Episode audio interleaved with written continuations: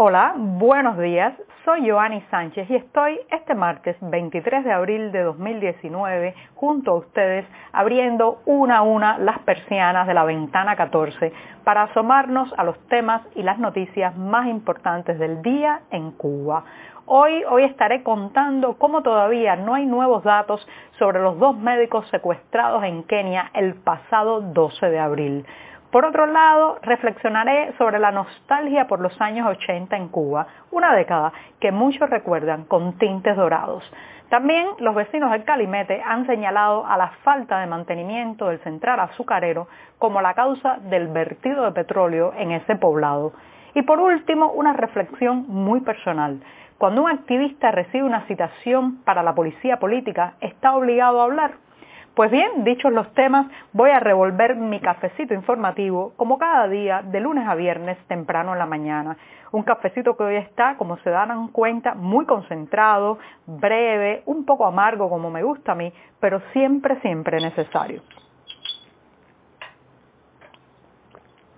Después de este sorbito mañanero, les recuerdo que pueden ampliar todos los temas que reflexionaré hoy en las páginas del diario digital 14 y medio que hacemos desde aquí, desde dentro de Cuba. Y con esto, con esto me voy a la primera noticia, que es en realidad una no noticia.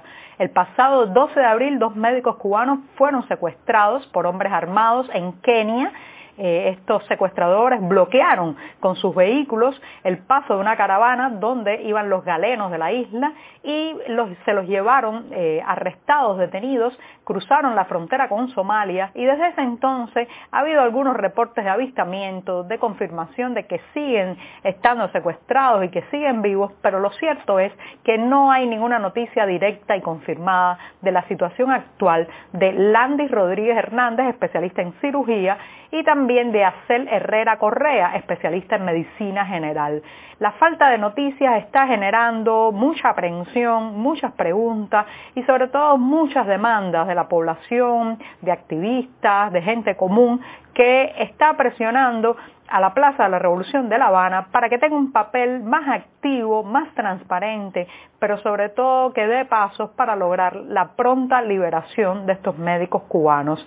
En las redes sociales ya han comenzado a salir algunas críticas, sobre todo comparando por qué en casos anteriores, como por ejemplo los cinco espías cubanos que estaban en Estados Unidos, se desarrolló una gran campaña para su devolución a la isla, incluso se gastaron enormes recursos nacionales en hacer de eso una especie de programa oficial que estaba por todos lados, se enseñaba en las escuelas, se compraba y se pagaba propaganda en otros países, se hacían actos públicos demandando eh, la eh, repatriación de estos espías y sin embargo en el caso de dos médicos que estaban en labor humanitaria, en un país africano, pues no se ha hecho nada parecido ni equiparable. ¿Por qué tanto mutismo? ¿Por qué tanto silencio? ¿Por qué no se utilizan la mayor cantidad de recursos, tiempo y espacios oficiales y diplomáticos para hacer que estos hombres vuelvan a la isla? Esos son los cuestionamientos hasta ahora y la falta de información eh, pues está eh, generando cada vez más críticas. Vamos a ver, vamos a ver eh, si finalmente los medios oficiales y el oficialismo cubano pues da más detalles o al menos tiene una actitud más activa públicamente para la devolución de estos galenos. Y con esto, con esto me voy de Kenia a la Cuba de los años 80. Sí, como lo escuchan. En este país hay muchas nostalgias por el pasado, hay muchos pasados también antes de 1959, el pasado antes del periodo especial, en la época del subsidio soviético, y este último es uno de los que ha sido más edulcorado. La década de los 80 es recordada en esta isla por las personas que tienen más de 45 años, muchas veces en tonos dorados, como una época idílica donde presuntamente el socialismo cubano pues alcanzó su mayor bonanza. Lo cierto es que esta es una memoria muy selectiva, que ve las luces pero no las sombras. Y quiero reflexionar en eso porque fui niña en los años 80 y a pesar de que es cierto de que eh, los mercados tenían muchísimos más productos que ahora y sobre todo que después cuando llegó la gran crisis de los años 90, tras el colapso de la Unión Soviética y del campo socialista y cuando y aunque es cierto también que los salarios de aquellos años 80 le servían a una familia para mantenerse y costear comida, ropa y hasta algunos eh, pues salidas a recreativas, lo cierto es que muchas veces se olvida que esos años también fueron los años en que el totalitarismo cubano alcanzó su punto más alto. Eran años en que todo absolutamente estaba controlado por la Plaza de la Revolución y el Partido Comunista. Por ejemplo, cada pantalón, camisa o par de zapatos que llevábamos puestos habían sido adquiridos a través de la cartilla de racionamiento de productos industriales. El entramado represivo, ese funcionaba como un reloj eh, habían arrancado muy, con mucha fuerza con los actos de repudio alrededor de la Embajada de Perú, eh, un incidente que desencadenó el éxodo masivo a través del puerto de Mariel, y era una época también en que todas las trabajadoras del país estaban vinculadas al sector estatal, de manera que los mecanismos de coacción para lograr la mansedumbre eran muy efectivos. Había un mecanismo que se llamaban verificaciones, que consistía en indagar e investigar en el barrio donde vivía un trabajador eh, sobre cómo era su comportamiento familiar, moral, con los vecinos y eso le podía permitir un ascenso en la escala laboral si la verificación tenía un resultado positivo, obtener un bono para comprar un refrigerador e incluso una beca para estudiar en los países socialistas. Si la verificación tenía un resultado negativo, pues el pobre podía olvidarse de cualquier tipo de ascenso o privilegio. Eran los años también del ateísmo más estricto. Eh, entrar a una iglesia podía marcar a alguien y perder su empleo, la posibilidad de estudiar en la universidad, un ascenso, una mejor plaza.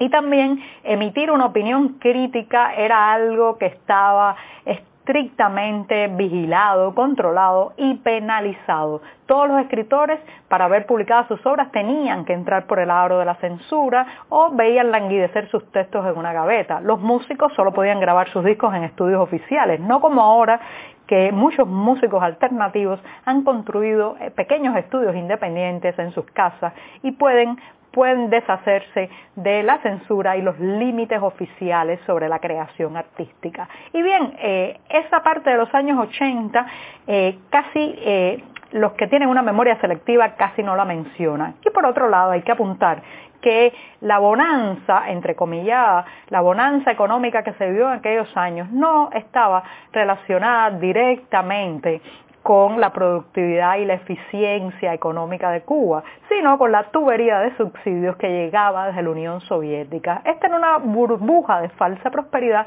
que estalló en cuanto la propia URSS se deshizo en varios pedazos y esos viejos camaradas cambiaron la hoz y el martillo por la economía de mercado.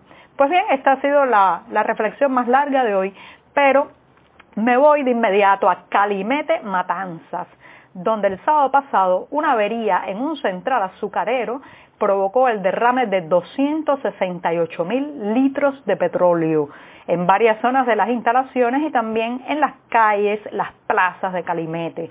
Esto, aunque el oficialismo dice que el vertido ya está controlado, lo cierto es que no es un nuevo problema y los habitantes de este poblado matancero se quejan de que la falta de mantenimiento, la desidia y el deterioro del ingenio azucarero hace que en la comunidad sea frecuente los vertidos, la contaminación medioambiental y el daño eh, no solamente a las calles, sino a la tierra, a los animales, al pastoreo y a los cultivos. Entonces, en 14 y medio hemos recopilado los testimonios de varios residentes en el lugar que se quejan de lo que está ocurriendo ahora, del daño que está ocasionando en las aguas también para los que tienen pozos, eh, en el traslado, en los animales, como decía, pero sobre todo temen que esta no sea ni la única ni la última vez que un vertido de esta naturaleza afecte a Calimete, porque porque, como decía, el deterioro del central azucarero, la falta de inspecciones, el mal estado de los tanques donde se acumula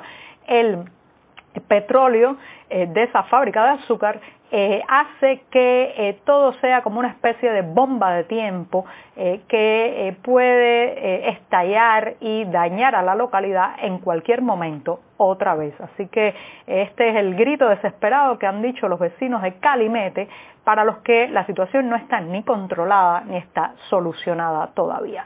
Y bien, eh, me voy ya para el final eh, con un tema que tiene que ver con las citaciones policiales de la seguridad del Estado, la temida policía política que en Cuba tiene muchos nombres, el aparato, el armagedón, la maquinaria, los inquietos muchachos, en fin.